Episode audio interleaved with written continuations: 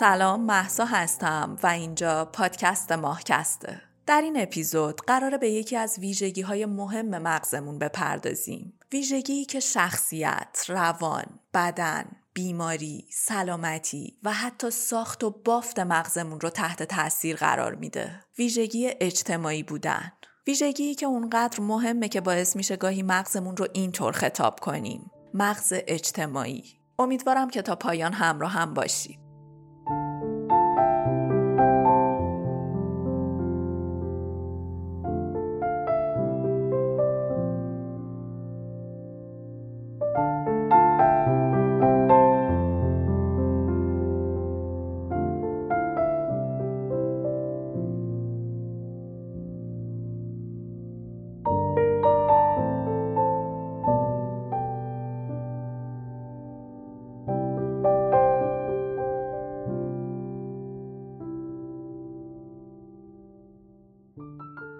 انسان ها گونه ای اجتماعی هستیم. ما گروهی زندگی می کنیم. مراقب همدیگه هستیم. تمدن ها رو به وجود میاریم. قابلیت همکاری در ما مزیت بسیار مهمی نسبت به سایر حیواناته. این توانایی به همون این امکان رو میده تا تقریبا در هر زیستگاهی روی کره زمین ساکن بشیم و در شرایط اقلیمی متنوع بقا و رشد و پیشرفت رو تجربه کنیم.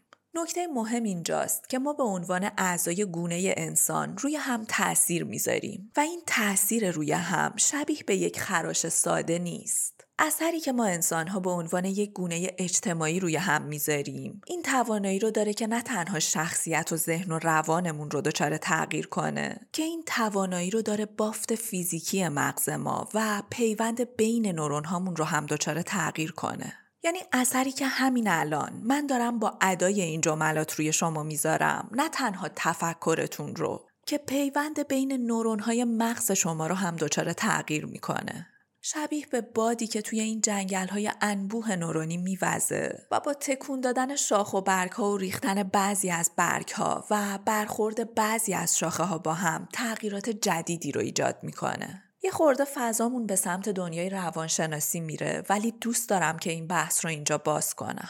بحث روابط بین والدین و فرزندان. چون بیشترین تأثیری رو که هر انسانی در مسیر رشد خودش از انسان دیگهی دریافت می‌کنه از اون مراقبان اولی است. از اون آدم هایی که اولین مراقبان نوزادی هستند که به معنی واقعی کلمه ضعیف و ناتوانه. این مراقبان که معمولا هم پدر و مادر هستند به معنی واقعی کلمه مغز نوزاد رو بدون اینکه ازش آگاه باشن شبیه به یک خمیر شکل میدن و فرمی رو باهاش ایجاد می‌کنن که تبدیل به بیس و پایه شخصیت اون آدم میشه. تقریبا همه ما بدون استثنا و بدون اینکه بخوایم جایی در کودکی و در سفر پرفراز و نشیب خودمون به مقصد بلوغ عاطفی دچار رنجش هایی شدیم. حتی اگه در کودکی با حساسیت و عشق زیادی ازمون مراقبت شده باشه. حتی اگه والدینمون وظایف خودشون رو با نهایت دقت و تعهد انجام داده باشن هنوز نمی‌تونیم مطمئن باشیم که سالهای کودکی ما بدون وجود آسیبهای روانی سپری شده.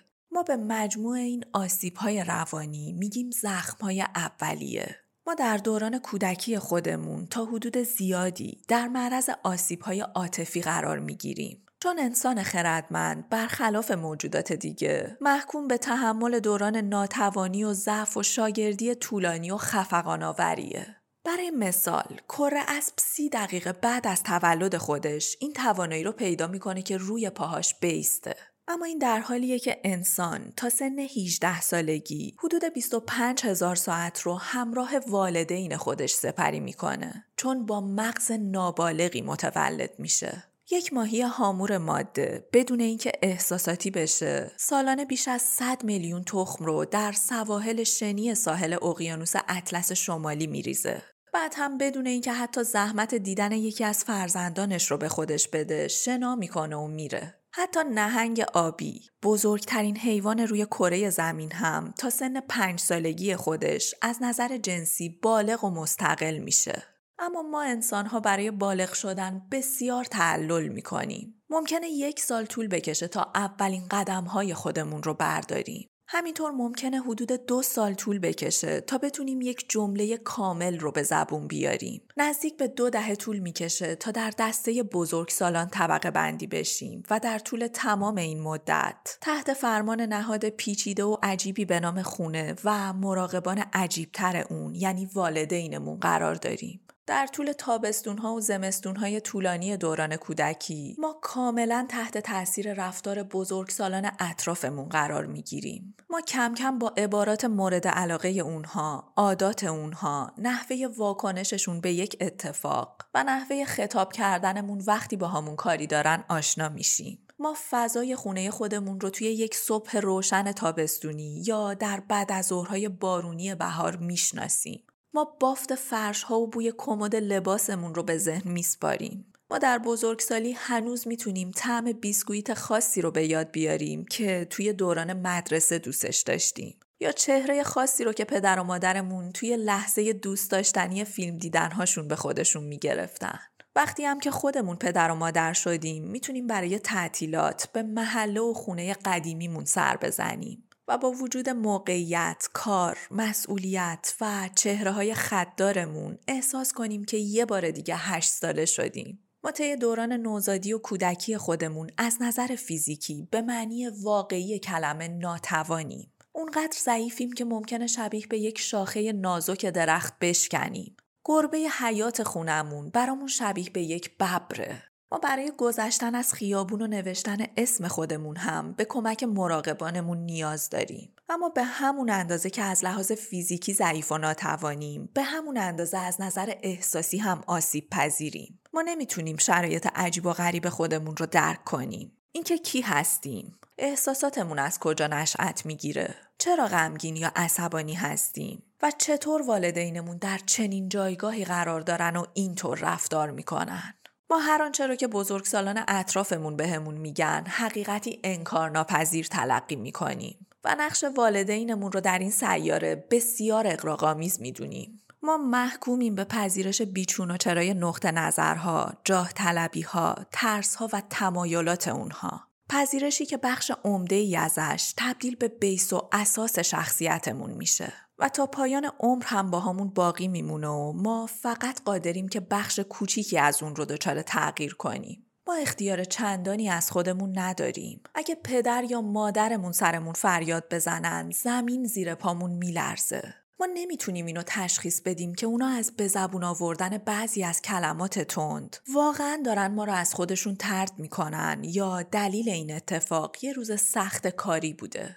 حتی وقتی والدینمون ما رو ترک می‌کنن و برای تعطیلات آخر هفته به سفر میرن یا برای کار به شهر دیگه ای نقل مکان می‌کنن نمی‌تونیم اینو تشخیص بدیم که اونا ما رو ترک نکردن و دلیل رفتنشون این نیست که ما کار اشتباهی انجام دادیم یا شایسته عشق اونها نیستیم. اگه والدینمون در آشپزخونه صداشون رو بلند کنن به نظر می‌رسه باید به شدت از هم متنفر باشن. برای یک کودک شنیدن صدای دعوا به همراه کوبیدن در و ناسزا گفتن می‌تونه فاجعه آمیز باشه و این حس رو بهش القا کنه که هر لحظه امکان فرو ریختن خونه امنش وجود داره. کودک هیچ درکی از این موضوع نداره که مشاجره و دعوا بخشی عادی از روابطه و ممکنه پدر و مادری که قرار همیشه در کنار هم بمونن هم گاهی به هم ناسزا بگن و بخوان که اون یکی به جهنم بره.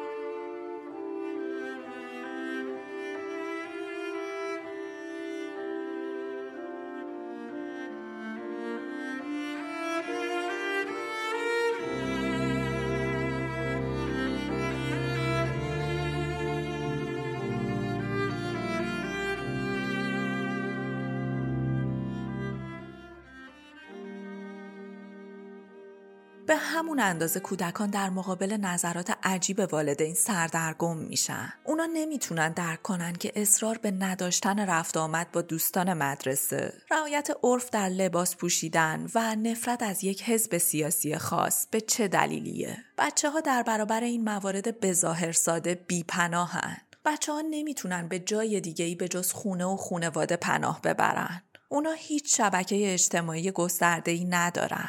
و واسه همین حتی وقتی به ظاهر همه چیز داره درست پیش میره هم جمله غلطی نیست. اگر که بگیم دوران کودکی زندان بدون میله آرام زندگیمونه. به خاطر ویژگی های خاص سالهای اولیه زندگیمون و به این دلیل که ما حدود دو دهه برای بالغ شدن به زمان نیاز داریم ما راه تعادل را از دست میدیم و در درونمون احساساتی در جهت نامناسب شروع به رشد می‌کنن.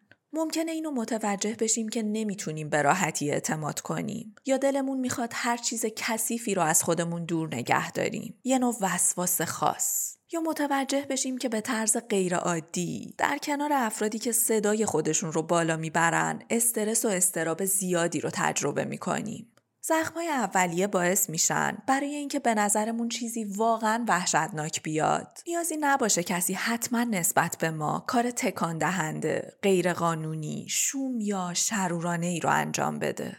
زخمای اولیه‌ای که امروز به عنوان یک بزرگسال تجربهشون می‌کنیم ممکنه از نظر ظاهری بسیار ناچیز و خندهدار و کم اهمیت باشن. اما اثرات اونها به هیچ وجه ناچیز نیست. پایه های دوران کودکی چنان شکنندن و چنان تاثیرات پایدار و عمیقی رو ایجاد می‌کنن که نیازی نیست اتفاق علنی وحشتناکی برامون رخ داده باشه تا به عنوان یک بزرگسال عمیقا از درون احساس آشفتگی کنیم. ما نکته تراژدی رو به خوبی می‌دونیم. در داستانهای غمانگیز یونان باستان این اشتباهات و لغزشهای بزرگ نیست که تراژدی رو می‌سازه بلکه کوچیکترین و معصومانه ترین اشتباهاته که به تراژدی ختم میشه که از یک نقطه شروع بظاهر جزئی و کم اهمیت عواقب وحشتناکی رقم می‌خوره. ساختار زندگی عاطفی ما هم به نوعی تراژیکه. شاید مراقبان یا همون والدین ما نهایت تلاش خودشون رو برامون کرده باشن. اما ما در حال حاضر به عنوان یک بزرگسال با آسیب های عمیقی زندگی می‌کنیم. آسیب های عمیقی که ممکنه حتی خودمون هم ازشون آگاه نباشیم.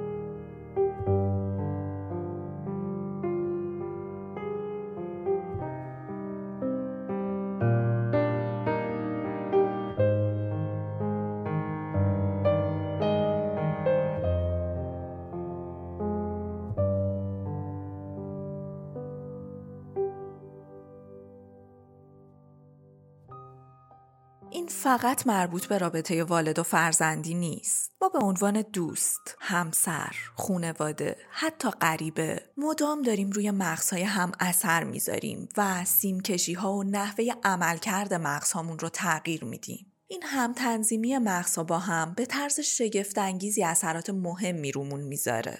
تغییرات بدن شما یعنی تغییرات درونی بدن شما معمولا به تغییرات در بدن شخص دیگه ای هم منجر میشه. چه حالا اون شخص رابطه عاشقانه ای باهاتون داشته باشه، چه دوستتون باشه و چه غریبه ای که برای بار اول باهاش ملاقات می‌کنید. وقتی کنار کسی هستید که بهش اهمیت می‌دید، ممکنه تنفس و ضربان قلب شما باهاش هماهنگ بشه. این نوع ارتباط فیزیکی بین کودکان و مراقبان، بین درمانگران و مراجعان و بین کسانی که به کلاس یوگا میرن یا در گروه کور با هم آواز می‌خونن هم وجود داره. ما معمولا در رقص به نحوی به هم واکنش میدیم که هیچ کدوم ازش آگاه نیستیم و در واقع این مغز ماست که داره تحریزی ها را انجام میده. معمولا در رقص یه نفر حرکت می‌کنه و نفر دیگه دنبال کننده است. و گاهن هم در حین رقص این وضعیت جابجا جا میشه. اما توی شرایطی که همدیگر رو دوست نداریم یا به هم اعتماد نداریم مغزهای ما روی انگشتان هم پا می‌ذارن و نمی‌تونن هماهنگی ایجاد کنن. ما انسانها این چنین به هم وصلیم. گونه ای به شدت اجتماعی که حتی مغز و بدنهامون به طور ناهوشیار روی هم تاثیر می‌ذارن. گونه ای که به واسطه واکنش هاش می‌تونه بر آنچه که در بدن همگونه ایش میگذره تاثیر بذاره. جوری که حتی اگه صدا یا ابروتون رو بالا ببرید می‌تونید بر آنچه که در بدن فرد دیگه ای میگذره مثل ضربان قلب یا هورمون موجود در خون اون فرد اثر بذارید. جوری که حتی اگر فردی که دوستش دارید درد بکشه می‌تونید فقط با گرفتن دستش دردش رو کم کنید. گونه اجتماعی بودن. در واقع این غریزه اجتماعی بودن برای گونه ما مزایای زیادی داره. یکی از مزایاش اینه که اگه روابط نزدیکی رو با افرادی داشته باشیم که حمایتگر هستن عمرمون طولانی تر میشه. داشتن یک رابطه عاشقانه برای گونه ما شبیه به یک معجزه است. تحقیقات نشون میدن که مزایای چنین رابطه ای فراتر از درک رایج ماست. اگر شما و پارتنرتون روابط احساسی عمیقی با هم داشته باشید، جوری که مسئول نیازهای هم باشید و وقتی کنار هم هستید، زندگی براتون آسونتر و لذت بخشتر به نظر بیاد، کمتر احتمال داره که دچار بیماری بشید و حتی اگه در حال حاضر هر کدوم از شما بیماری بیماری سختی مثل سرطان یا بیماری قلبی رو تجربه می کنید با کنار هم بودن محتمل تره که حالتون بهتر بشه. این تحقیقات روی زوجهای متعهل انجام شده اما به نظر میاد که حتی در مورد دوستی های نزدیک و صاحبان حیوانات خانگی هم صادقه. مزیت دیگه گونه اجتماعی بودن اینه که در زمان کار با همکاران و مدیرانی که بهشون اعتماد داریم وظایفمون رو بهتر انجام میدیم. کارفرمایان باهوش این موضوع رو می‌دونن و ازش استفاده می‌کنن. این کارفرمایان سعی می‌کنن اعتماد بین کارمندانشون رو تقویت کنن و از مزایاش بهره ببرن. برای مثال بعضی شرکت ها برای تشویق کارمندان خودشون به معاشرت و همفکری با هم براشون غذای رایگان تدارک می‌بینن. بعضی ادارات هم محیط کاری بداهه دارن تا کارمندان بتونن دور از میزهای کارشون با هم همکاری کنن. چون تا زمانی که افراد در محیطی مشغول به کارن که بتونن اعتماد به هم رو تجربه کنن. اون انرژی که قرار صرف رقابت و بیاعتمادی و ترس و مراقبت شه ذخیره میشه. ذخیره میشه و به مصرف ایده ها و خلاقیت های جدید می‌رسه. و اینطوریه که اجتماعی بودن حتی بازدهیمون رو بالا می‌بره. در کل گونه اجتماعی بودن برای انسان مزایای زیادی داره اما معایبی رو هم داره. درسته که ما با داشتن روابط نزدیک و احساسی عمیق با آدمهای دیگه می‌تونیم شادتر باشیم و عمر طولانی تری رو تجربه کنیم. اما نقطه مقابل این داستان هم برامون وجود داره. چون ما اگر به طور مداوم احساس تنهایی کنیم با احتمال بسیار بالاتری بیمار میشیم و حتی زودتر میمیریم. طی تحقیقات شاید سالها زودتر. ما بدون داشتن روابط عمیق و آدمهایی که آدمهای زندگیمون باشن تعادل سیستم بودجه بندی بدنمون رو از دست میدیم.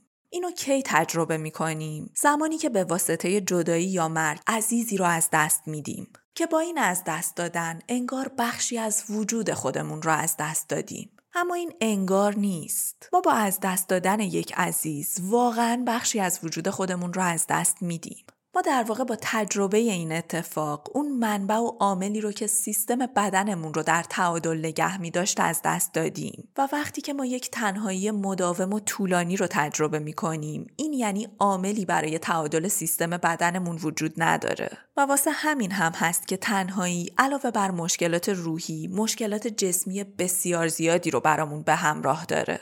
اگه بخوایم از واژگان عصب پژوهی استفاده کنیم و جملاتی که گفتم رو توضیح بدیم اینطوری میشه که شاید جدایی حس مرگ رو در ما ایجاد کنه. اما احساس تنهایی همیشگی احتمالا مرگمون رو تسریع می‌کنه. و این یکی از مهمترین دلایلیه که چرا حبس انفرادی در زندان که نوعی از تنهایی اجباریه شبیه به مجازات اعدامه. مجازات اعدام با دور کند.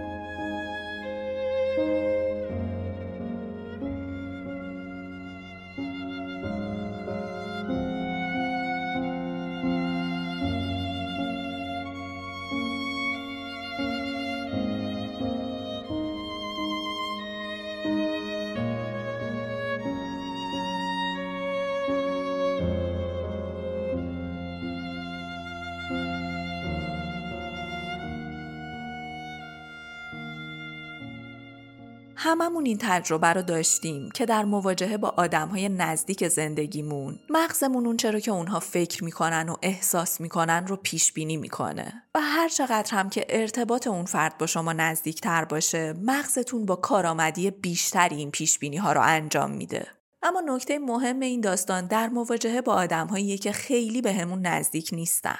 وقتی که ما کمتر فردی رو بشناسیم همدلی باهاش برامون سختتر میشه. چون ما برای انجام این پیش بینی ها نیاز داریم بیشتر اون آدم رو beshnasim و در رابطه باهاش بدونیم. که این تلاش بیشتر هم به معنی استفاده بیشتر از منابع و بودجه و در واقع کالری بدنمونه. این کار نیاز به تلاش تحلیلی مغز ما داره که اتفاقا مغز ما مدام از این موضوع فرار می‌کنه تا بتونه بودجه بدنمون رو حفظ کنه. این موضوع می‌تونه یکی از دلایل محکم و مهم باشه. واسه اینکه چرا ما نمی‌تونیم با آدمهایی که عقیده یا ظاهر متفاوتی با همون دارن احساس همدلی کنیم؟ و اینکه چرا تلاش برای این کار احساس ناخوشایندی رو در ما ایجاد می‌کنه؟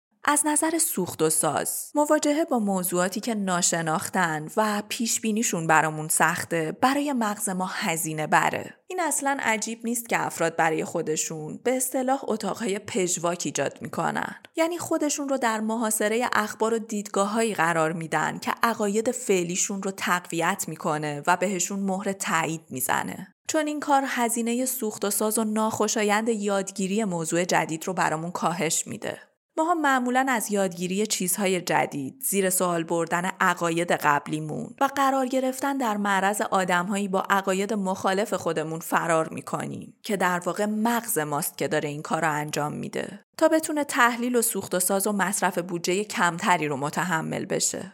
اجداد ما که در جنگل زندگی می‌کردن نیازی به این اتفاق نداشتن. یادگیری و بحث و عقاید جدید برای اونها اهمیت و اولویت نبود. اونچه که اهمیت داشت بقا بود و نکته اینجاست که امروز ما داریم با همون مغز زندگی می‌کنیم. مغزی که اولویتش بقاست نه یادگیری. نکته اینه که علاوه بر انسان بسیاری از موجودات دیگه هم بودجه بدن همدیگر رو تنظیم می‌کنن. مورچه ها، زنبورها و حشرات دیگه این کار رو با استفاده از مواد شیمیایی مثل فرامون ها انجام میدن. پستاندارانی مثل موشهای صحرایی و موشها از مواد شیمیایی برای برقراری ارتباط از طریق حس بویایی استفاده می‌کنن و در نهایت صدا و لامسه رو هم بهش اضافه می‌کنن. نخستی هایی مثل میمون و شامپانزه هم از طریق حس بینایی برای تنظیم سیستم عصبی هم و برقراری روابط اجتماعیشون استفاده می‌کنن. اما انسان ها در قلمرو حیوانات منحصر به فردن. چون ما با استفاده از واژه ها روی هم اثر می‌ذاریم. یک جمله محبت آمیز می‌تونه شما رو آروم کنه. مثل وقتی که در پایان یک روز سخت دوستی ازتون تعریف می‌کنه. در مقابل اون حرفی تنفرآمیز از فردی زورگو می‌تونه باعث پیشبینی تهدید در مغز بشه و با سرشار کردن ها در جریان خون منابع ارزشمندی از بودجه بدن ما رو به هدر بده. قدرت کلمات می‌تونه روی زیست و بدن شما تاثیر بذاره. همین الان من می‌تونم با پیام دادن به کسی که کیلومترها ازم دوره و گفتن دوستت دارم روی ریتم ضربان قلبش، تنفس و سوخت و ساز بدنش تاثیر بذارم. سیستم عصبی ما نه فقط از فواصل دور که حتی می‌تونه از فواصل زمانی مختلف مثل قرنها هم رومون اثر بذاره. وقتی ما متنهای کهن رو می‌خونیم و ازشون تاثیر می‌گیریم در واقع بودجه بدن خودمون رو از طریق افرادی که قرنها پیش زندگی کردن تنظیم می‌کنیم کتاب ها، فیلم ها و پادکست ها می‌تونن حرارت بدن شما رو بالا و پایین ببرن. ما از طریق کلمات به شکلی کاملا فیزیکی و فراتر از حد تصور خودمون به سرعت سیستم عصبی و تعادل و بودجه بندی بدن هم رو حک و اصلاح می‌کنیم. اما سوال جذاب و مهم اینه که اصلا چرا کلماتی که باشون مواجه میشیم همچین تاثیر عمیقی رو رومون می‌ذارن؟ دلیلش اینه که بسیاری از نواحی پردازشگر زبان که در مغز ما عمل پردازش زبان رو به عهده دارن دقیقا همون بخش هایی که بدن ما رو هم کنترل می‌کنن. از جمله اندام های اصلی و سیستم های پشتیبان بودجه بدن. این نواحی از مغز که دانشمندان بهش شبکه زبان میگن ریتم ضربان قلب ما رو کند یا تندتر می‌کنن. و همچنین جریان و مواد شیمیایی پشتیبان سیستم ایمنی شما رو هم تغییر میدن. پس یادمون باشه که قدرت کلمات یک استعاره نیست بلکه در سیمکشی مغز ما و نوع تکامل گونه انسان قرار داره. و جالبی ماجرا اینجاست که ما سیمکشی های مشابهی رو در حیوانات دیگه هم می‌بینیم. برای مثال نورون های مهم در آواز پرندگان که به نوعی زبان و واژگان پرندگان محسوب میشه اندام های بدن پرندگان رو هم کنترل می‌کنن.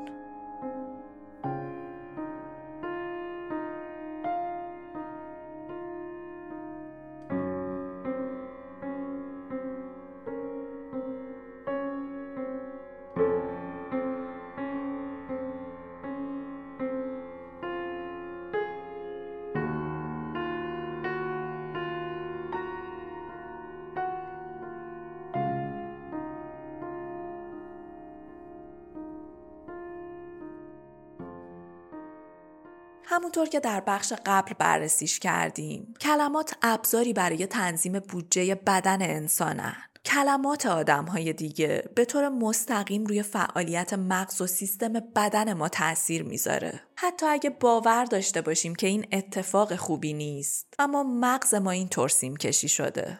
سوالی که اینجا مطرح میشه اینه که این اثر تا چه حدی می‌تونه پیش بره؟ و مثلا یکی از سوالات مهم ما می‌تونه این باشه که آیا کلمات می‌تونن برای ما مضر باشن؟ و جواب سادش اینه که به هیچ وجه. وقتی کسی به شما حرفی می‌زنه که دوست ندارید یا بهتون توهین کنه یا امنیت جون شما رو تهدید کنه شاید به واسطه اون خرج ناگهانی بودجه که صرف ترشح هورمون‌های بدنتون میشه حس ناخوشایندی رو تجربه کنید. اما این حس ناخوشایند هیچ آسیب فیزیکی به مغز یا بدنتون وارد نمی‌کنه. شاید تپش قلب پیدا کنید. شاید فشار خونتون تغییر کنه. شاید عرق کنید یا اتفاقاتی اینجنسی رو تجربه کنید. اما بعد از این اتفاقات بدن دوباره بازیابی میشه و حتی شاید بعد از اون مغزمون قوی تر هم بشه.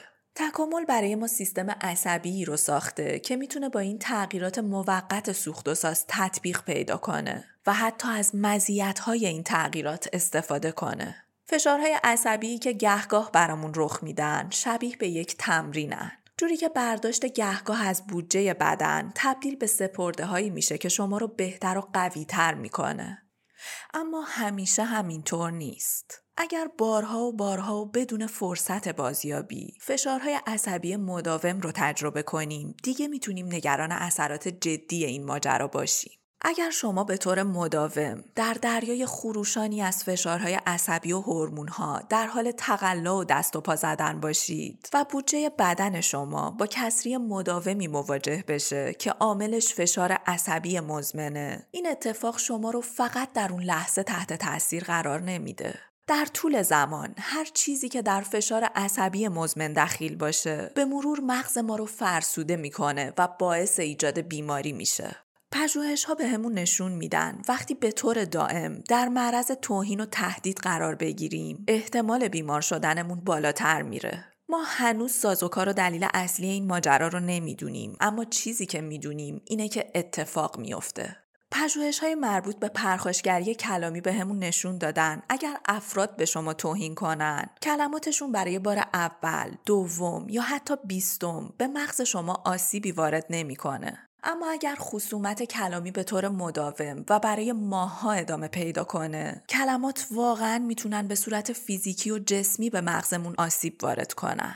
نه به این علت که شما ضعیف یا زود رنجید که به این علت که شما انسان هستید و چه بخوایم و چه نخوایم سیستم عصبی ما در رفتار انسانهای دیگه تنیده شده. می‌خوام از دو تا تحقیق دیگه براتون بگم که به نظرم بسیار جالبن. در پژوهش اول معلوم شد اگر در طول دو ساعت بعد از یک وعده غذایی در معرض فشار عصبی اجتماعی قرار بگیرید. بدنتون سوخت و ساز غذا رو به نحوی انجام میده که 104 کالری به اون وعده غذایی اضافه میشه. و اگر هر روز این اتفاق بیفته این یعنی در هر سال دچار 5 کیلوگرم اضافه وزن میشیم. اگر شما چربی های سالم اشبا از نوع موجود در آجیل رو بخورید در روزی که دچار فشار عصبی شدید بدنتون سوخت و ساز غذا رو به نحوی انجام میده که انگار اون آجیلی که در حالت عادی دارای چربی های سالمه سرشار از چربی های بده. فشار عصبی به معنی واقعی کلمه باعث افزایش وزن و البته بیماری ما میشه.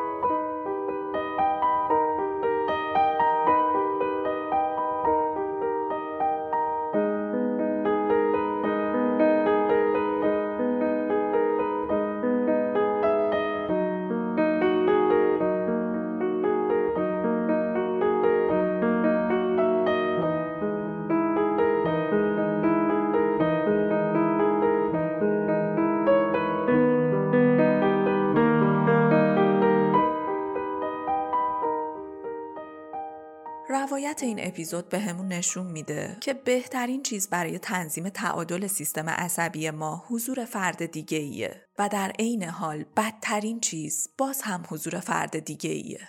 با نگاهی به آمارها متوجه میشیم بیش از دو میلیارد نفر در جهان دارای حساب کاربری فیسبوک هستند. فیسبوک بعد از گوگل و یوتیوب پربازدیدترین سایت جهانه. انگار آدم ها توجه عجیب زیادی به فیسبوک دارن. اگر فیسبوک یک دین بود که اتفاقا آدم های زیادی باور دارن که هست امروز در جایگاه اول پیروان دینی و بالاتر از اسلام و مسیحیت قرار داشت مردم آمریکا به طور متوسط 15 ساعت از زمان هر ماه خودشون رو در فیسبوک میگذرونن اما چیزی که فیسبوک با آدم ها ارائه می‌کنه چیه؟ راهی کارآمد برای ارتباط با آدم های زندگیمون.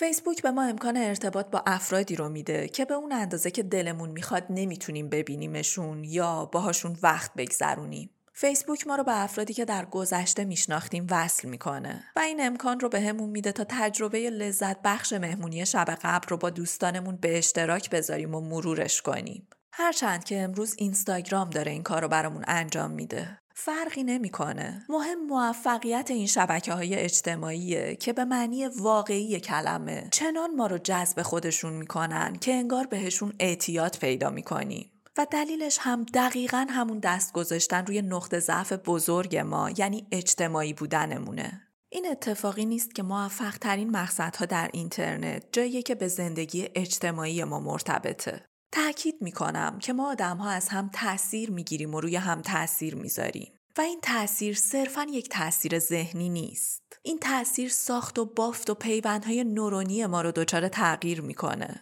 این تاثیر زیست ما رو بدن ما رو دچار تغییر می‌کنه و حتی روی بیماری و سلامتیمون اثر می‌ذاره با روانشناسی شروع کردم می‌خوام با روانشناسی تمومش کنم اینکه چرا به عنوان یک انسان تمایل داریم که به ناکامی ها و سرخوردگی های خودمون ادامه بدیم ما به ناکامی های خودمون ادامه میدیم چون از سالها پیش بهشون عادت کردیم چون این ناکامی ها در ساختار و بافتار مغز ما رخنه کردن و بخشی از مغزمون شدن. ما در مواجهه با پدر و مادری که به شدت رقابت داشتن دچار کمکاری شدیم. با زندگی در کنار والدینی که از بدنشون منزجر بودن رابطه جنسی برامون ترسناک شد. با زندگی در بحرانهای مادی مجبور شدیم در رابطه با پول و اعتبار به برتری برسیم. پدر و مادرهای بی ما رو به سمت خونسردی امروزمون سوق دادن و حمایت بیش از حد والدین. در سالهای اولیه زندگیمون باعث ترس و وحشت ما در هر شرایط پیچیده ای شد. پدر و مادری هم که همیشه سرشون شلوغ بود و به همون بیتوجهی می‌کردن. بدون شک شخصیتی تشنه توجه ازمون ساختن. هر نوع عدم تعادلی در ما به گذشتمون مربوطه. چون گذشته ما منعکس کننده طرز تفکر و قرایز کودکیه که روزی بودیم. ما به عنوان یک گونه اجتماعی که ساخت و بافت مغزمون رو با تاثیر از دیگران شکل میدیم. اولین و مهمترین و بنیادی ترین تاثیر رو به عنوان یک کودک از والدینمون گرفتیم. کودکی که درک درستی از جهان نداره و به شدت در معرض آسیبه. کودکی که وقتی رنج یک بزرگسال رو می‌بینه بدون شک این رنج رو باستابی از خطاها و اشتباهات خودش می‌دونه. وقتی کسی اون رو تحقیر می‌کنه نادیده می‌گیره یا آزار میده تلقی کودک اینه که ذاتا نادان حقیر و سزاوار نادیده گرفته شدنه. ممکنه سالها زمان و البته روانکاوی و کاوش نیاز باشه. واسه اینکه به عنوان یک بزرگسال به این درک برسیم که اساسا مستحق هیچ کدوم از اون آسیب ها نبودیم. و روی صحنه زندگی و دنیای درونی والدینمون داستانهایی وجود داشتن که به عنوان یک کودک کاملا در اونها بی تقصیر بودیم. یک کودک قدرت و توانایی این رو نداره که از پس یک موقعیت تحقیرآمیز بر بیاد. و از غذا مدام تومه خشم و غضب افرادی میشه که کاملا بهشون وابسته است. توی تخیل کودک اون موظفه که التیام بده. خشم بغز یا اندوه بزرگسالانی رو که دوستشون داره. وقتی چیزی اشتباهه کودک توانایی ذاتی برای توضیح علتش رو نداره. کودکان اون صبوری و مهارت کلامی و اعتماد به نفس لازم رو ندارن که بخوان منظور خودشون رو با آرامش و اقتدار منتقل کنن. به جاش واکنش های اقراقامیز نشون میدن. پافشاری می‌کنن، قر می‌زنن، جیغ می‌کشن و گریه می‌کنن. یا شاید نقطه مقابل اینها گوشگیری، سکوت و اجتناب رو انتخاب کنن.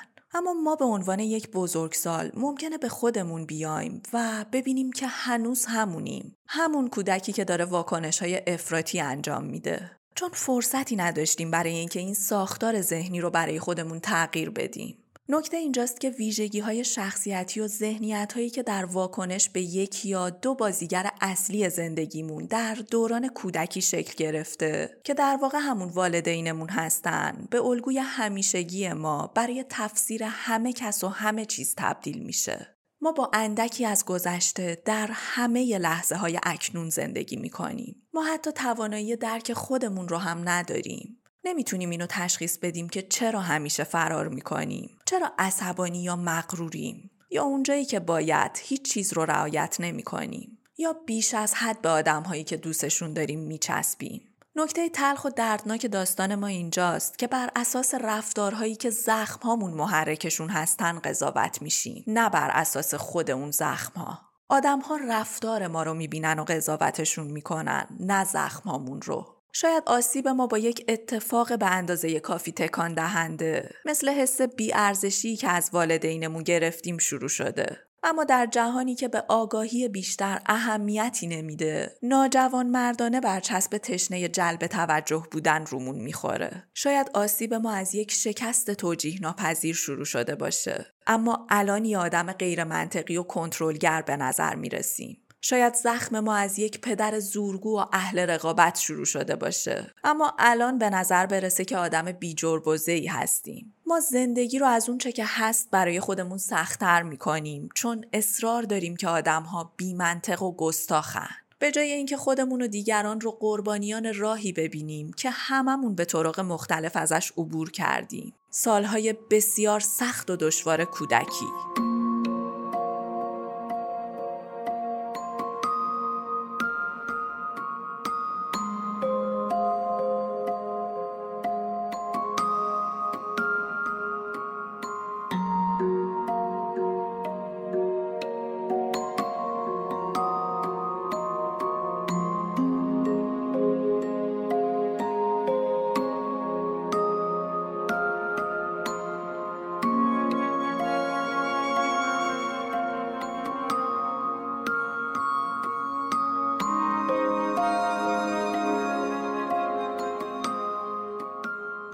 ممنون که تا پایان همراه بودید. منابع این اپیزود کتاب هفت و نیم درس درباره مغز نشر فانوس، کتاب یک آموزش هیجانی از نشر باد که نویسندش آلندو باتنه که جدایی از بحث امروز توصیه می‌کنم حتما برید سراغ این کتاب. بسیار کتاب ارزشمندیه و از اون جنس کتابهاییه که احتمالا به همه توصیهش می‌کنید و در نهایت کتاب مغز اجتماعی از نشر بینش نو به اضافه مقالاتی که در قسمت توضیحات پادکست لینک شدن برای حمایت از این پادکست و کمک به هزینه های تولید و ادامه این راه هم می‌تونید از لینک هامی باش و PayPal استفاده کنید. عزیزان داخل ایران از طریق هامی باش و همراهان خارج از ایران از طریق PayPal می‌تونن این کار را انجام بدن. دنبال کردن page من و ماهکست پادکست روانشناسی ماهکست و کانال یوتیوب رو هم فراموش نکنید لینک همشون رو در قسمت توضیحات پادکست پیدا می‌کنید بازم ممنون که تا پایان همراه بودید خوب باشید و تا به زودی بدرود That's life. That's what all the people say. You're riding high in April, shot down in May. But I know I'm gonna change that tune. When I'm back on top, back on top in June. I said that's life. That's life. And as funny as it may seem, some people get their kicks stomping on a dream. But I don't let it, let it get me down.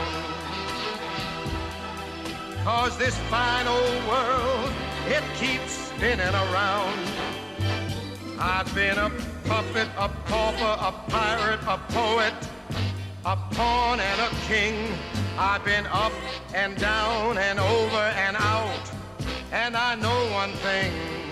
Each time I find myself flat on my face, I pick myself up and get back in the race. That's life. That's life. I tell you, I can't deny it. I thought of quitting, baby, but my heart just ain't gonna buy it. And if I didn't think it was worth one single try, I'd jump right on a big bird and then I'd fly. I've been a puppet, a pauper, a pirate, a poet, a pawn and a king. I've been up and down and over and out. And I know one thing. Each time I find myself laying flat on my face, I just pick myself up and get back life. That's life. And I can't deny it. Many times I thought of cutting out, but my heart won't buy it. But if there's nothing shaking come this here July,